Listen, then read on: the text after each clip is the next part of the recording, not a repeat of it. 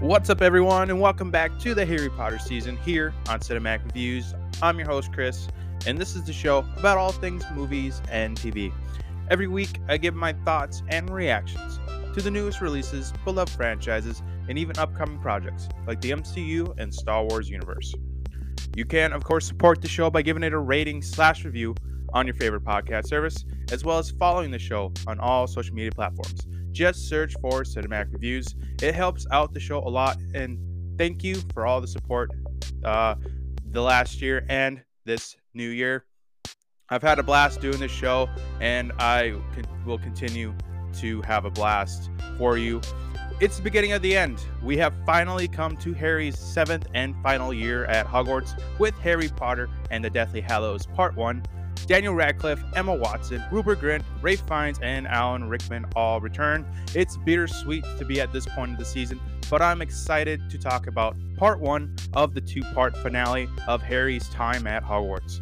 Let's kick today's episode off with some facts about Harry Potter and the Deathly Hallows Part 1. Harry Potter and the Deathly Hallows Part 1 was released on November 19th, 2010, and was once again directed by David Yates. He, of course, is best known for the Harry Potter films and Fantastic Beasts films, as well as The Legend of Tarzan. The film grossed $960 million uh, worldwide against an estimated $125 million budget. It became the second highest grossing Harry Potter film at the time. Right now, it currently sits at number three uh, since part two was able to crack $1 billion when it was released. Daniel Radcliffe did over 90 takes for the Seven Harrys scene. The original script for Deathly Hallows clocked in at five and a half hours, which justified the decision to split the film into two parts. I'm really glad that they did, and I will, of course, talk about that throughout the episode. Radcliffe's stunt double, David Holmes, sustained a serious back injury while filming an aerial sequence involving an explosion. Over 500 wands were created for the film. They were all checked out and checked back in before, during, and after the day's filming. This is the only film in the franchise to not feature Professor McGonagall, Filch, and Dean Thomas. The main street set in Godric's Hollow is the same set used for Hogsmeade in The Prisoner of Azkaban. Warwick Davis helped uh, find uh, stand ins for Dobby and Kreacher uh, through his third job, he runs a company called Willow Personnel Management, which helps little people find work in the film industry. The scenes with Dobby and Kreacher were actually filmed twice. First, they were played physically on set by their respective voice actors so that the cast and animators had a guideline to work with. And then the same scene was shot without voice actors so that the visual effects team could put in their CGI character in post production. M. Night Shyamalan and Guillermo del Toro both both expressed interest in directing this film. And then lastly, this was the first film to have J.K. Rowling signed on as a producer. Now let's get to my thoughts on Harry Potter and the Deathly Hallows Part 1.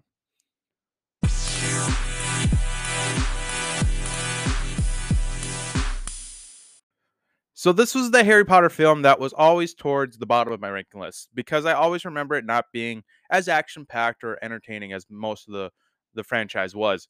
But I was completely wrong. I freaking love this movie. It's action packed, it's emotional, it's dark and intense. I mean, Dobby dies at the end and it completely destroyed me. I'll talk about it more in the negative segment, but it's really disappointing that Dobby was only in two of the eight films this and Chamber of Secrets. I can't talk up Toby Jones enough. He is incredible as the voice of Dobby. I can't imagine anyone else bringing this fan favorite character to life.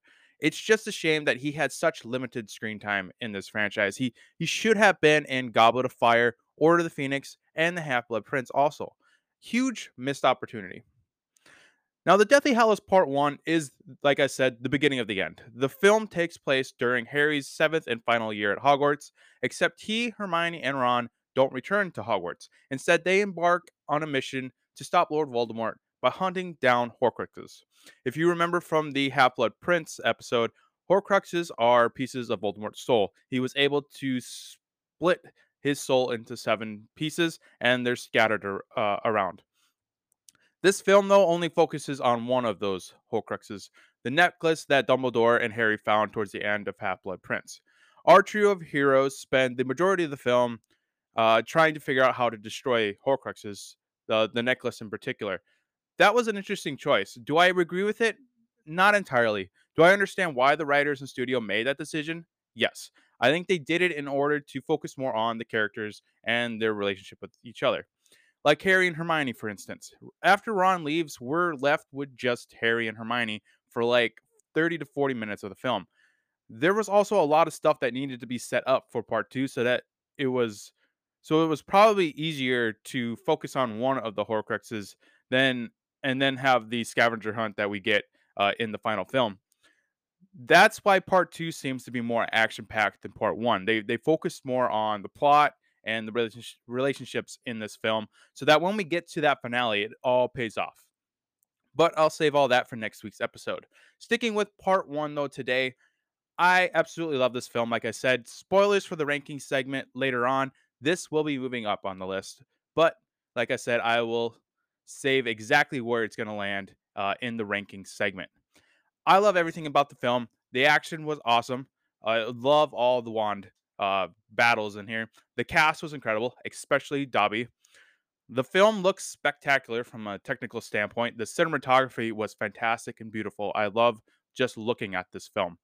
And then the death of Dobby is truly one of the most heartbreaking deaths ever. I might be in the minority on this, but it hit me harder than Dumbledore's death and Half Blood Prince. Now, I'm not saying I wasn't heartbroken by Dumbledore's death in the last film.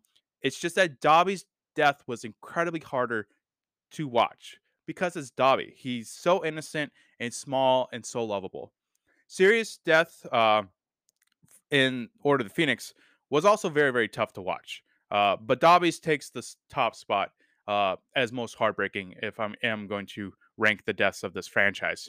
One last thing I wanted to touch on before we dive into the, the segments is the whole Ron leaving Harry and Hermione thing. I'm totally fine with how this plays out. Uh, it makes sense to me. Stakes are high, which leads to frustration, which creates a stressful environment, which eventually leads to jealousy because two of the three characters have these secret feelings for each other, uh, but neither of them want to admit it at the time if you listen to the Goblet of Fire episode, you know that I was not a huge fan of the fight between Ron and Harry in the middle of that film. It didn't make much sense to me, and it was poorly executed uh, by the writers. In Deathly Hallows, it works, I think. It makes sense because there are huge stakes in play with the Horcruxes and Voldemort taking over the ministry in Hogwarts. Plus, the necklace was affecting him also, exactly like, say, the One Ring in the Lord of the Rings universe. It affects your emotions the longer you wear it. Makes total sense to me that he would um, lash out like that, um, especially towards Harry. You know, Dumbledore didn't really explain a whole lot to Harry before he died, so Harry has been forced to kind of piece everything together himself. I understand Ron's frustration though. You know, the magical world hangs in the balance. He, he's got a family, and they don't know how to stop it. Uh, I can't imagine how stressful that situation would be. This part of the film does drag on a bit, though. That's the main reason why it has been uh, so low in my rankings. But during this rewatch, I found myself appreciating what Yates and the writers were going for. They wanted the audience to be even more connected to the characters for for when the events of part two happen. It, it, it blew my mind. I, I I'm excited to watch part two now, knowing that this is what Yates and the writers intended. They wanted us to kind of build up to this grand finale for when part two does happen. We are just blown away because we've spent so much time with these characters and it's going to be just a roller coaster of emotion. And I'm super, super excited to rewatch part two for next week's episode. Uh, well, with that, let's take a quick break before diving into the segments.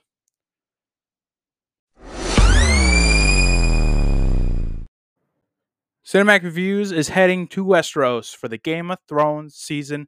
Uh, it premieres in two weeks, uh, so grab your swords and join me in breaking the wheel with the Game of Thrones season here on Cinematic Reviews. So first we have standout scenes. Uh, the first one I have on the list is the opening shot of uh, Bill Nighy speaking to the uh, to the ministry. I absolutely love this scene. This blew me away watching rewatching this when it showed like Bill Nighy is such a powerful force in this scene with the tone and just the dark uh lighting uh in there. It, it's such a beautiful and intense way to to start this film. Absolutely love it. I knew as soon as this scene came on, I was like, okay, this is definitely going to be going up in my rankings. I absolutely loved uh, Bill Nighy in this scene. The next scene I have is the Seven Harrys. Uh, this was a really, really uh, awesome scene, uh, and and it's interesting to see how they actually were able to do that. That that's Radcliffe playing all seven of those. You know, they uh, they they filmed it um, 90, 90 times, as I said in the in the fact segment. Uh, truly, truly awesome how they were able to pull this off. Uh, just spectacular uh, effects there. And then we have the Death Eaters uh, attacking Bill's wedding. Uh, this is a really fun way to kind of break the tension, but then we get that um, really, really intense uh, ending to it where the Death Eaters attack. Um, I love the little um, darks uh, ball that's coming in, uh, threatening them to hand over Harry, otherwise they'll destroy it. Uh, really, really intense moment, and just absolutely love uh, how this all played out. And then we get Dobby coming back. Uh, this is probably my favorite scene. Uh, just seeing him on hanging around Mundungus's leg like that, and Kreacher on top of his head, and then walking in, and Hobby is just having Dobby's just having fun, uh, taking down Mundungus, and then when he sees Harry, he's just absolutely excited, and and we all are in the same uh, boat as Harry and the rest of them. Like Dobby is back. We haven't seen him since Chamber of Secrets, and it and it's just breathtaking to to see him on screen again. Then we get this whole infiltrating the ministry scene. Um, this is a really, I think it it might have went on a little too long, but I love every minute of it. You know, we get um we get the return of the probably the most hated character in cinema history, Dolores Umbridge. Um, we get um, we get uh, Harry, Hermione, and Ron uh, using polyjuice polyjuice potion to um, disguise themselves as ministry personnel, and they kind of get spread out on their own missions. Uh, Hermione ends up getting stuck going with Umbridge. Uh, Ron has to go deal with the the person he's impersonating's with wife and everything that he's dealing with, and then so that leaves Harry to try to find the necklace, which he finds in Dumbledore's office. Uh, truly, truly awesome scene. I love it when we get when when they all eventually meet in the courtroom, and Harry reveals himself to Dumbledore by saying, "You mustn't tell lies," and then knocked her out, which I'm sure we all applauded at that point. That was an awesome moment to see Harry finally knock the crap out of Dumbledore. I mean, uh, Dolores, excuse me. And then we get the we get the the Dementors returning. Uh, that was an intense scene to watch with the hands grabbing through the elevator, and yeah, just a truly awesome uh, sequence of events to watch. Uh, this leads into uh, my next scene that I have written down, and that is Ron getting splinched when they uh, evaporated out of the ministry. Uh, of course, this is a side effect that um, could happen if multiple people apparate at the same time. You know, we get the really intense shot of arms, uh, Ron's arm basically almost torn off or torn to bits. You know, it's really terrifying uh, scene to watch, but true, truly awesome uh, makeup and and effects that they were able to do to pull that off. And then the next scene I have on the list is Godric's Hollow. Uh, this is uh, Harry's uh, returning back home uh, ever since he was a baby. Uh, this is a really cool moment for fans and for Harry, I guess, at the same time, uh, because we get to see the where it all happened, where where Voldemort killed his parents. he gets to see their grave, and then we eventually come across. Um, I can never remember her name, but she is uh, some kind of neighbor or something. Uh, she supposedly has information about Voldemort and his parents, but it turns out that she is in fact Nagini, who is Voldemort's snake, and then we get this big, uh, short, quick little action sequence of Hermione and Harry fighting off Nagini in the house. Uh, really, really intense uh, scene, uh, but awesome how they executed it. Then we get Harry finding the sort of Godric Gryffindor uh, in the frozen lake. Uh, him getting choked out by the necklace is really, really intense. Uh, it's it's a beautifully shot sequence and truly, truly terrifying. Because, uh, well, I mean, we got to imagine that we know Harry is going to live, but in that moment, you're like, holy crap! You know, he is getting choked out by this necklace underneath this ice cold water. Uh, just a crazy, crazy uh, sequence. And then, of course, Ron finally returns, helps him out of the lake, and they uh, have the sword of Gryffindor in their hands. This uh, then leads to the next scene that I have written down. Uh, this is where Ron destroys a necklace with the sword. We get that really big uh, vision from the Horcrux when Harry opens it, and it's targeted directly at Ron. We get the uh, we get an animated Harry and an animated Hermione who kind of try to persuade him, try to build into his jealousy and to make him not destroy it. But fortunately, Ron is able to overcome that vision and destroy the necklace. Really interesting choice to make it a naked Harry and Hermione, uh, and you know they're making out and whatnot. It was a really interesting choice uh, to put in there. Um, the visual, visually, it was stunning. Uh, but it was I just really I always find that such an interesting choice that that's the path that they took with that vision. You know, a naked Harry and Hermione. Basically, we only see them making out, but I, gotta imagine their intent was like they are hooking up. You know, they are having a sexual relationship with each other. Um, so it's just yeah, so just an interesting choice there. I always thought. And then we get the Deathly Hallows, uh, which uh, this is where Harry, Ron, and Hermione meet uh, Luna's dad, Mr. Lovegood, at home. Uh, he explains to them what the Deathly Hallows is.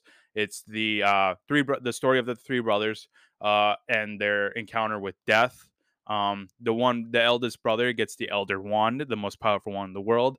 The second brother gets the um, Resurrection Stone in order to resurrect uh, the woman that he loved, and then the third brother uh, chooses to take a piece of death's power uh, with the cloak of invisibility uh, together as mr lovegood says make the master of death uh, the most powerful being on earth uh, and i gotta imagine this is probably one of voldemort's uh, goals uh, in in life is to become the master of death with all three starting with the elder wand which we see at the end of the film the animation was a interesting choice as well. I I like it. I don't it would have been cool to see this live action. I understand I understand that maybe they wanted to make it more fantastical, make it more magical by using animation instead of actors. Um I like I think the animation choice itself, the way they designed it was interesting. I don't think we've ever seen something like that before. Uh so I'm totally fine with it. I know there are quite a few people that find it odd and distracting that this section of the film is animated where the rest of it is live action. Um, as cool as it would have been live action to see actual actors play these characters, I think the animation was probably the right choice. Um, you know, like I said, because they wanted to make it more fantastical, magical. I mean, it is a children's story, so it makes sense to have it animated. But really really awesome scene to get that backstory of why this this book is called the Deathly Hallows. Then we get Hermione getting tortured. This is uh, at the Malfoy's uh, place uh, where they get captured by the the Snatchers, uh, which was a really cool uh, action little uh, action sequence there in in the woods where they were fighting off the Snatchers, but they eventually get kidnapped, and then Harry Hermione does the spell to change uh, Harry's face, which I mean, you could easily tell that's Harry. If anyone has ever spent real real time with Harry, you could kind of tell that that's pretty much Harry. But kudos to her for trying to think outside the box. But that didn't quite make the list there. That's probably one of the honorable mentions. But the the scene that stands out most to me is uh, Hermione getting tortured by Bellatrix Lestrange. Truly, truly terrifying scene to watch. We we don't get to see all of it. Uh, we just a lot of most of the scene we we hear her screaming while we're down in the in the dungeon with uh, Harry, Ron, um, Warwick Davis's uh, Griphook, and then Ollivander, and then Luna Lovegood as well. But it was it is still a truly terrifying, you know, because Hermione is a fan favorite. So seeing her getting tortured like that by the woman that killed Sirius, um, terrifying, just truly terrifying. Like she wasn't even using a wand; she was using a straight up knife to carve it into her arm, and which was mudblood. And you would think, like, she would use the spell, but no, she went right for the knife, which is even more terrifying to watch. And then this leads to the most heartbreaking scene ever put on camera the death of Dobby, uh, who comes in just just like a badass. He pops in, and, and I'll talk about this in favorite quotes, but I'll probably just put it right up here now. He goes, uh, where is it?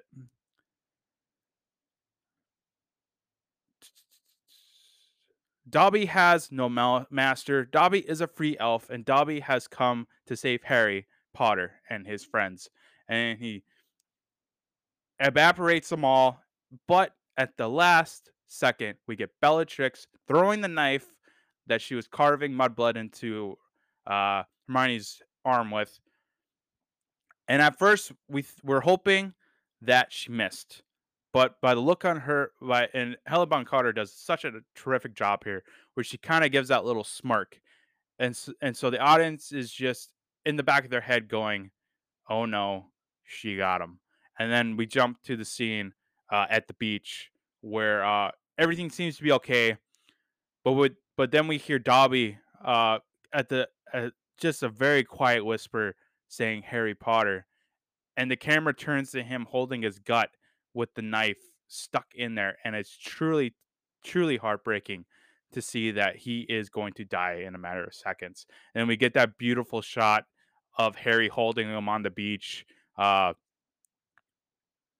and it's just it's just it destroys your soul to see dobby die like this protecting someone he truly loves someone that he saw as a friend and that we've grown to fall in love with uh, more so with the books considering he's only been in two films, but he's such a fantastic character, and to see him die just breaks breaks my heart and all the hearts of the fans. It's got to be one of the most heartbreaking deaths ever put on film. Truly, truly heartbreaking. And then the last scene that I have is Voldemort getting the Elder Wand. Uh, this is kind of this was kind of to be expected. Uh, they when this film came out, they did announce that it was going to be a two-parter. So we're so the whole time I remember being in the theater watching this and the, like, okay, this is obviously going to hang on a cliffhanger of some sort. It would have made more sense to just end it with Dobby's death. I think that would have been truly, truly powerful. But to, it, I understand why they did it. They, they cut to Voldemort at Dumbledore's grave, um, and he takes the Elder Wand from his hand and shoots the bolt of lightning up in the air to kind of kind of show us and the world that he has the Elder Wand. He is the most powerful being. He is going to win. Uh, I understand why they did that. Uh, I think it's a beautiful scene. Uh, it's shot beautifully. Uh, great acting by Ralph Fiennes as Voldemort once again. I think ending with Dobby's death and then cutting to black would have been so powerful if they would have did it that way, and then maybe open up part two with Voldemort getting the Elder Wand. But again, I understand why they did it. They wanted to create hype for part two. They wanted to leave it on a cliffhanger. They wanted to show that Voldemort is going to be a a force to reckon with. Uh, so yeah, uh, and I want to jump back to the Harry, the seven Harry scene. Totally forgot about this. Um, the Death Eaters attacking Harry uh, or all the Harrys as they're flying. Truly awesome action sequence. That's probably my favorite action sequence uh, of the film. Uh, we get we get Harry and Hagrid together, the real Harry, and then we have everyone else kind of being pairs of two. Uh, when Harry and Hagrid get up to the clouds and we see just the biggest battle ever in the sky, you you get you get spells flying back and forth. You got Death Eaters flying around. You got the Order flying around. Such a cool, not just visually, but like action packed scene. Is probably one of my favorite action sequence of the franchise as well. But it ends in tragedy, though. You know, we get we get Voldemort and Harry going at it, but right before that happens, Hedwig Hedwig dies, which is another truly heartbreaking uh, death in this franchise. Uh, just breaks my heart every time I see Hedwig go down. And it, and Hedwig was such a badass too, just like Dobby, because he comes in and he tries to protect Harry, but ultimately play, pays the price for saving his friend. It's a truly awesome scene. Uh, with that, let's jump over to favorite quotes. So I've got a few quotes here written down that really stick out to me every time I watch this. The first one is um, from Bill Nighy's character, the new Minister of Magic, uh, Rufus, and I can never remember his name, but it's he's the new minister. Uh, These are dark times. There is no denying our world has perhaps faced no greater threat than it does today. But I say this to our citizenry: we, ever your servants, will continue to defend your liberty and repel the forces that seek to take it from you. Your ministry remains strong.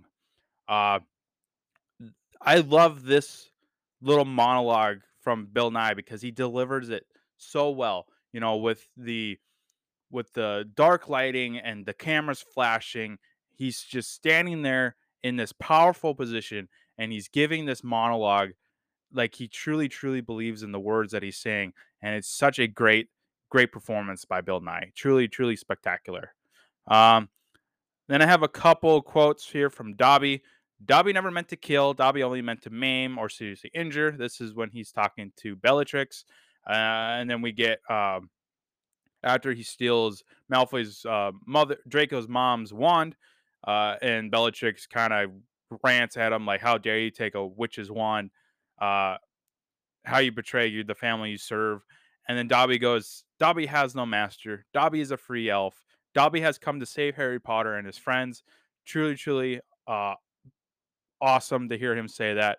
Uh, and then, of course, we get his death shortly after that. But he is such a badass in in this film, and I absolutely love him for it. I wish we would have gotten more of him throughout the franchise.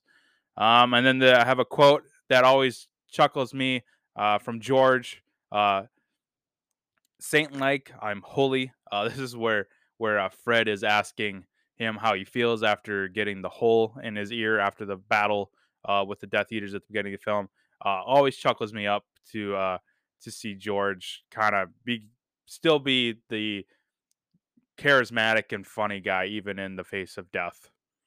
Uh, and then this one is from Mad-Eye Moody. Uh, fair warning, it tastes like goblin piss. This is where he's talking about the polyjuice potion when he's passing out the the the bottle to everyone to turn into Harry. I I've always wondered how bad is Polyjuice actually? Like we, we we've only heard terrible things about how bad it tastes, and I really really am curious on just how bad is it really. I mean, I can't imagine Goblin Piss tastes very good, so that might be an accurate uh, description of how bad it tastes. Um, and then this is Harry. Uh, you're lying, Dolores, and one mustn't tell lies. I love this callback from Order of the Phoenix because, as you remember, that is a really big line uh, in the film because Dolores uh, says that a lot and forces the students to repeat it with her special quill. Uh, really awesome to see Harry say this back at her. Uh, and then this one's from Ron. We have to flush ourselves in. That's disgusting. This is when they're in the bathroom making their way into the ministry. Uh, there's this secret uh, portal that the the wizards take to get into the ministry so the muggles don't fight them and that is to flush themselves into the toilet uh i gotta imagine that's gonna be really fun but like he says, really disgusting at the same time. I that's it's got to feel weird going through it that way. Um, and then this is a quick little interaction with Hermione and Harry. Uh, Hermione says, "I still think we should have used Polyjuice Potion." Uh, and then Harry goes, "No, this is where I was born. I'm not returning as someone else." This, of course, is where they are talking at Godric's Hollow on how Hermione thinking the smart way. Hey, should have disguised yourself. There's probably Death Eaters here. We need to be careful. Harry, knowing that Hermione means well, but sticking to his guns and says, "Hey, this is my this is where I was born. I want to be here as myself. I don't want to be here anyone else. I want to show respect to my parents as myself, which I totally totally respect. You know, I probably would do the same thing if it were me. I want to go home as myself. I don't want to hide in another person's form. I want to pay my respects as Harry Potter. So I just I think that's such a powerful line coming from Harry. Um, and then we get another one from Dobby. This is where he is about to die on the beach. Uh, such a beautiful place to be with friends. Dobby is happy to be with his friend. I mean, come on. You, just reading that breaks my heart. That is such a powerful line for Dobby to say right before he dies. It's it's just truly truly heartbreaking. And then the last quote I have is I want to bury him properly without magic. This is uh, Harry speaking about Dobby. Uh, another powerful, powerful line. Uh, just, just breaks my heart. And, and I probably would have did the same thing. You know, I'm sure we all would have did. Like Dobby deserves more than a magic funeral. He deserves respect. Deserves to be properly taken care of. And it just, I, I find that very, very powerful. Um, next up, favorite spell.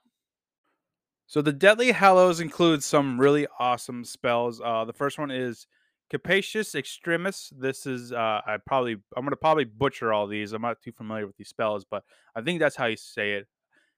Capacious Extremis. Uh, this is an extension charm that makes the inside of an object larger without changing the outside dimensions. Um, Hermione uses this on her bag in order to fit all their supplies, while her, Harry and Ron are on the run. Uh, really, really awesome, awesome spell. Really, really uh, handy, especially on the run like this, where basically an infinite amount of stuff can be in there. I mean, she puts a whole campsite in there, which is really awesome. And then we get that funny line of she's digging around in there, and we hear a bunch of crashing. And Harry goes, "What was that?" And she goes, "That must have been the books." Like she has a library in there. How freaking cool is that? And then the next spell I have on the list, uh, Cave Inimicum. Probably butchered that. Uh, this is the uh, barrier spell that they use to be undetected uh, from the snatchers while on the run. Uh, this is one of the very, very many spells that Hermione uses throughout this this film. Uh, and then we also get the Salvio Hexia, which we get the most. This is the uh, the protective shield that she puts around the campsite, and then she eventually teaches Harry. Uh, really, really awesome, awesome spell. We get Confringo. Uh, this is a curse that causes an explosion of fire. Uh, Hermione uses it against Nagini and Godric's Hollow. Really, really cool uh, action spell there. Uh, Erecto was used to basically erect the tents at Bill and Fleur's wedding. Simple, but really, really handy spell. Exposo, Expulso. Uh, this creates a small pressurized explosion. It was used by Death Eaters against Harry, Ron, and Hermione while they were on the run. Uh, and then we have Mobile, Mobile Corpus. This is a charm that is used to levitate and move bodies. Uh, Voldemort uses it on Professor Burbage at the beginning of the film. This is where uh, they're having a little their little meeting uh, at the uh, Malfoys, uh, and then Voldemort brings in the professor of Muggle studies and has Nagini eat her whole, which is the ter- terrifying sequence, but really, really, truly powerful spell. And then we get Obliviate. This is a charm that erases certain memories from the target's mind. Hermione uses this a couple of times. First on her parents the beginning film, and then on a couple of Death Eaters when they are on the run. We've we've heard of this one before. Um, Professor Lockhart uses it uses it a lot in the Chamber of Secrets, and then of course it backfires on him, and him, now he's lost his mind. Uh, another very very powerful spell. Uh, but my favorite would probably have to be the apparition. Uh, this of course is used to teleport from one place to another. It's used a lot during this film, uh, particularly um, with uh, Harry, Ron, and Hermione. Uh, I mean, how cool would it be to just teleport from place to place? You know, no more cars or planes. Just think about where you want to go, and poof, you're there in seconds. I mean, you do risk getting splinched, like what happened to Ron. Uh, but that only happens when multiple people apparate at the same time, really. So if you're if you're careful, you know, do it one by one, or if you know what you're doing and you can take multiple people. Uh, I've always been amazed uh, by this by this spell, and I would personally use it all the time. You know, no more cars, no more trains, you know, no more walking. You know, just poof, you're there. Really, really awesome spell. Uh, next up is favorite creature. There aren't really any new creatures that I could tell in this film, but we do get a lot of familiar ones. Uh, we get the Thestrals uh, make a return uh, when they sneak Harry to the burrow uh, from the Death Eaters. Uh, these, of course, are the uh, winged horses that uh, we saw in Order of the Phoenix. Uh, it was really cool to see those back. Uh, Nagini, Voldemort's snake, is back and vicious as ever. Uh, she tries to kill Hermione and Ron at the Godric Hollow, and then we get her eating uh, Professor Burbage at the beginning of the film. Uh, then we get the Dementors attacking Harry, Ron, and Hermione when they infiltrate the Ministry. Really awesome to uh, see them again. And then we get Hagrid, Hedwig, Harry's owl. Fortunately, like I said, dying to protect him against Voldemort and the Death Eaters at the beginning of the film. Uh, then we get Griphook, the Goblin. He shows up towards the end of the film at the Malfoy's place. He is played by the awesome Warwick Davis, who plays multiple multiple characters in this franchise, which is really cool. Can never have too much Warwick Davis in our lives. Uh, but my favorite would have to be the House Elves, particularly Dobby. Uh, we get both Kreacher and Dobby in this film, but Dobby is by far my favorite of the House Elves, uh, not just in this film, but just in the franchise as a whole. Um, it's a real shame, like I keep saying, that he was only in two of the Harry Potter films. This is a, which is uh, such a missed opportunity. Uh, and I'm gonna dive into it uh, here in a sec with the negatives, but uh, just that's really big. Been my biggest gripe with this franchise is that Dobby really gets sidelined in this. Uh, he's only in two of the films, and then of course he dies in in the one. But yeah, it's just really really big missed opportunity by the studio and the writers and all that. Uh, so with that, that's such a a great segue into the negative segment uh, with my biggest gripe of the film uh, and the franchise as a whole. So, aside from the changes from the book to the film, of course, the only real negative I have is mainly with the franchise as a whole, and that is the lack of Dobby, like I keep saying. Dobby is in only two of the films, uh, when in reality, he is in almost all the books. Uh, for example, in Goblets of Fire, he's actually the one that gives Harry the Gillyweed for the second task, but that part went to Neville instead. He also appears in Order of the Phoenix and Half Blood Prince as well.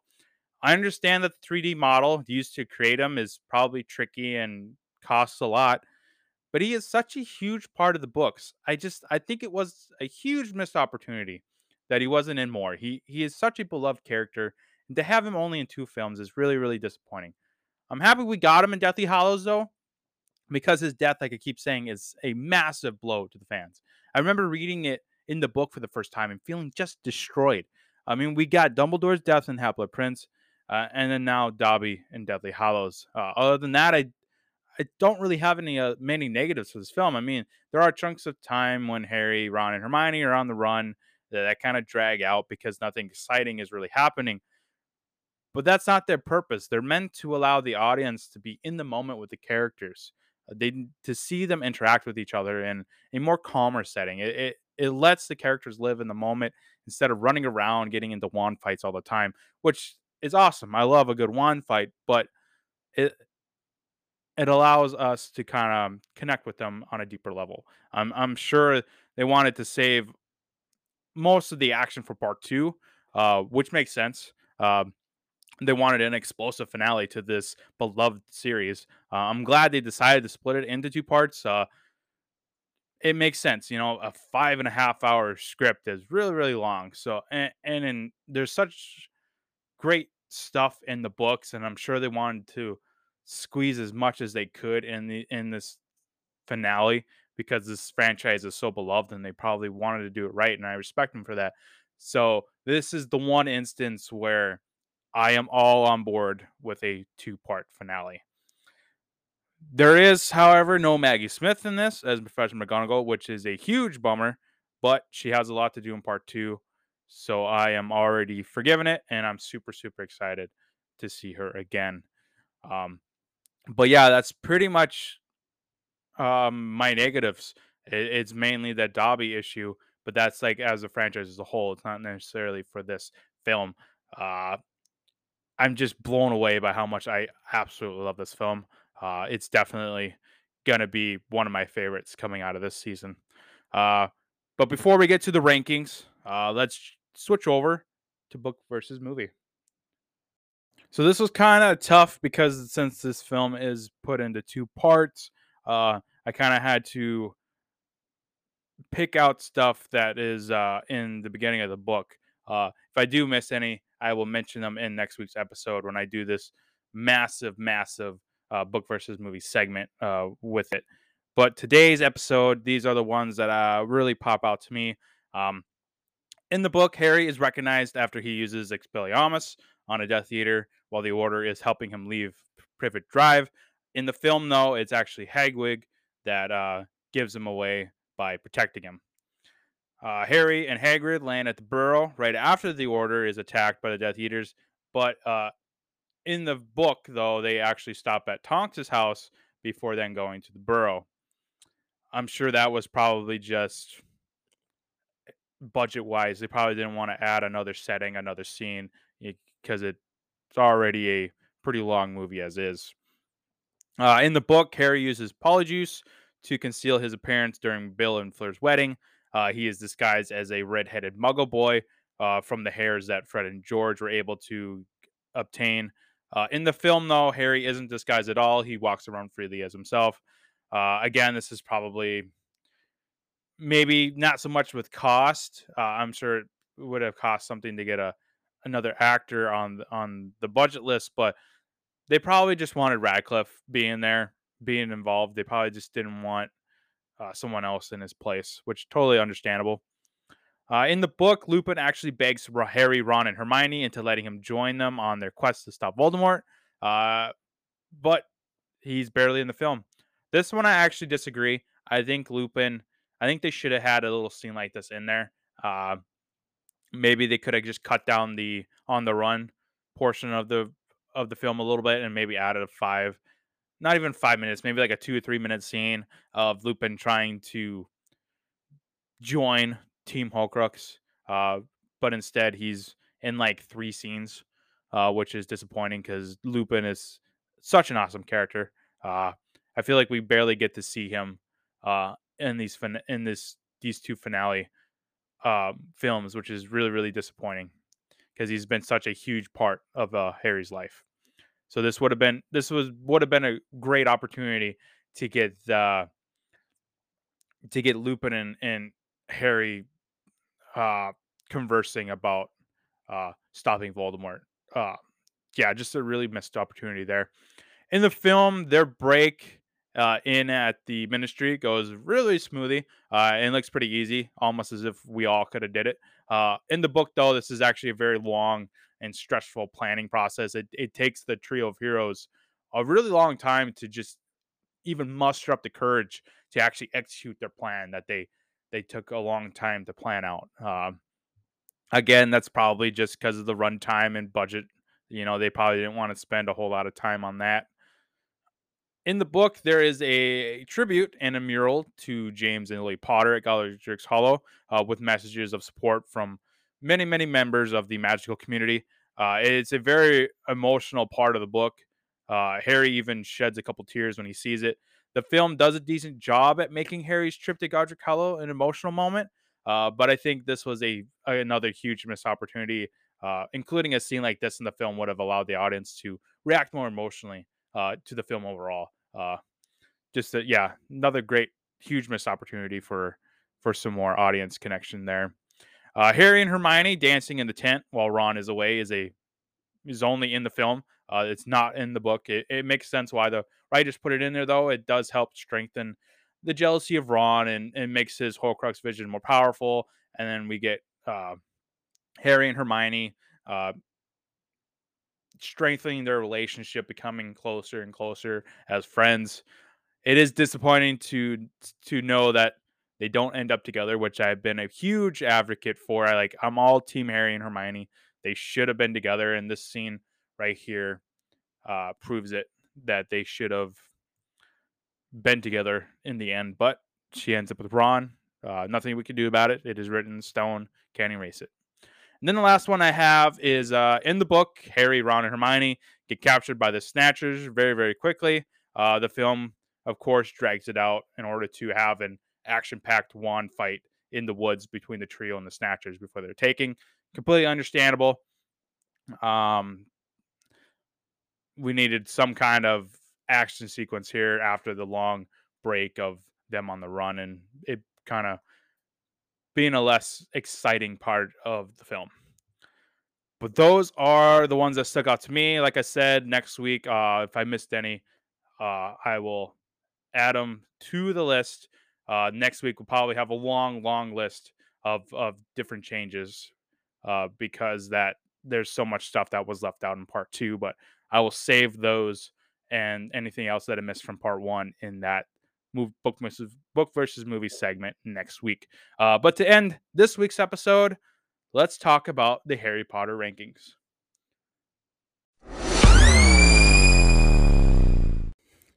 So right now the list sits as this: number one, Harry Potter and the Goblet of Fire. Number two, The Half Blood Prince. Three, The Deathly Hallows Part Two. Four, The Order of the Phoenix. Five, The Prisoner of Azkaban. Six, The Deathly Hallows Part One. The Chamber of Secrets at number seven. Number eight is Sorcerer's Stone. Nine, Fantastic Beasts: The Secrets of Dumbledore. 10 Fantastic Beasts and Where to Find Them. And at the bottom at number 11, Fantastic Beasts, The Crimes of Grindelwald. So I'm making another change to the list right on the show right now. I'm moving Deathly Hallows Part 1 up because I absolutely love this film. Dobby's death, to me, this time around was so hard to watch. Uh, I just, it destroys me, and it really destroyed me this time in particular. Truly, truly heartbreaking. Uh, the action is also incredible. Uh, I love all the wand fights throughout the film, especially the intense fight with the Snatchers and then the big sky battle at the beginning of the film when the Order is trying to sneak Harry out of Privet Drive to the Burrow. Uh, Dobby is also a badass, like I keep saying. The way he comes in and just tell Bellatrix to basically f off is so good. Toby Jones does an incredible job voicing Dobby in the whole franchise, but in particularly this film. I'm putting Deathly Hallows at number four, under Deathly Hallows Part Two, and above Order of the Phoenix. The film does drag out a bit when the trio are on the run, like I keep saying. I think the writers could have cut it down a little bit and included scenes like the Potter tribute at Goblet Hollow, or added some wand fights, or even the interaction between Lupin and the group, begging them to help to have him join on their quest for the Horcruxes. Uh, there isn't any Quidditch in this film, which is a bummer uh, because I love Quidditch. But this film honestly didn't need it. There, there are so many good parts in the film that distracted me from wanting a Quidditch match, uh, which is saying something because, like I've said in every episode of the season, Quidditch is my favorite thing in the world. Um, but I completely understand there just wasn't any need for it in this film, which which astounds me that they were able to pull that off. You know, I'm not mad this time around about them not having Quidditch. You know, I was disappointed in like Order of the Phoenix and Half-Blood Prince for not having enough Quidditch. I mean, Order of the Phoenix doesn't even mention Quidditch, which was really disappointing because there's such a huge part in the book about the Quidditch. Uh, but Deathly Hallows Part One, I totally understand why they didn't have Quidditch in there. There, there is no need for it, uh, which really impressed me.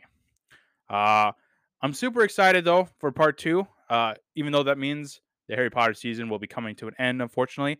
It's a very bittersweet, but every beginning has an ending, and I can't wait for Deathly Hallows Part 2 next week.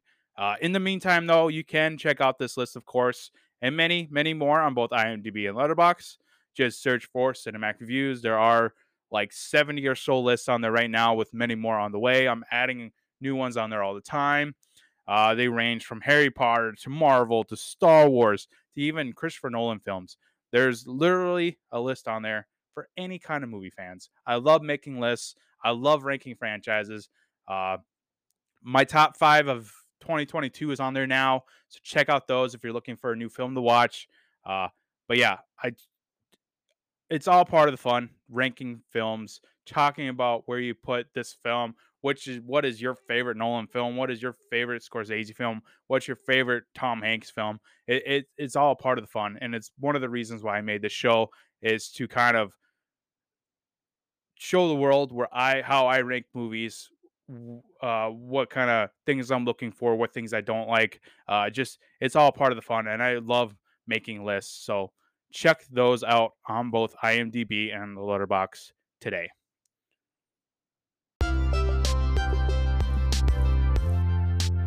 Well, that'll do it for this week's Harry Potter episode. Tune in next week for the finale of the Harry Potter season with Harry Potter and the Deathly Hallows Part 2 after that, Cinematic Reviews will be traveling to Westeros for the Game of Thrones season. Also, check out the new release reactions every week for the latest in movies and TV. Later, everyone.